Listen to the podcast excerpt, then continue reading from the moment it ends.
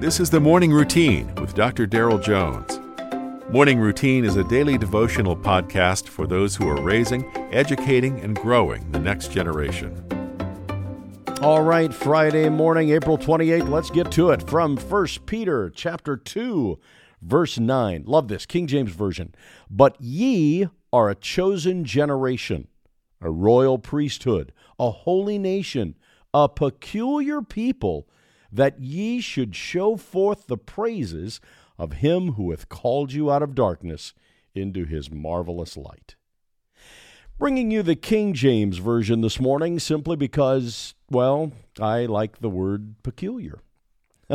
Peter writes that we have been chosen by God, that he's called us and saved us to make us a royal priesthood. We're a holy people, not citizens of this world, but citizens of the kingdom that is both now and yet to come. And we're peculiar. That is unique among all the people of the world. This uniqueness, us being a special people, is the greatest blessing we can receive. Through God, we have both a special privilege and a special calling. We're different from the world because we have the right to be called children of God, but we also have the privilege of being able to enter into the presence with boldness. We have an open door to the King eternal. Furthermore, we're a people called to show forth His praises to those still in the dark and bring His light wherever we go.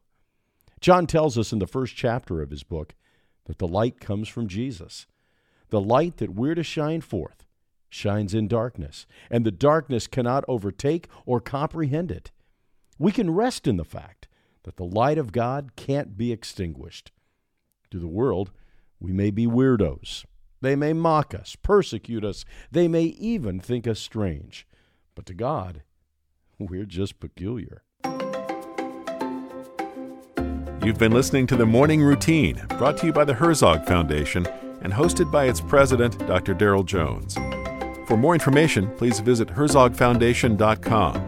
To receive the morning routine as a daily email, sign up at morningroutinepodcast.com. See you in the morning.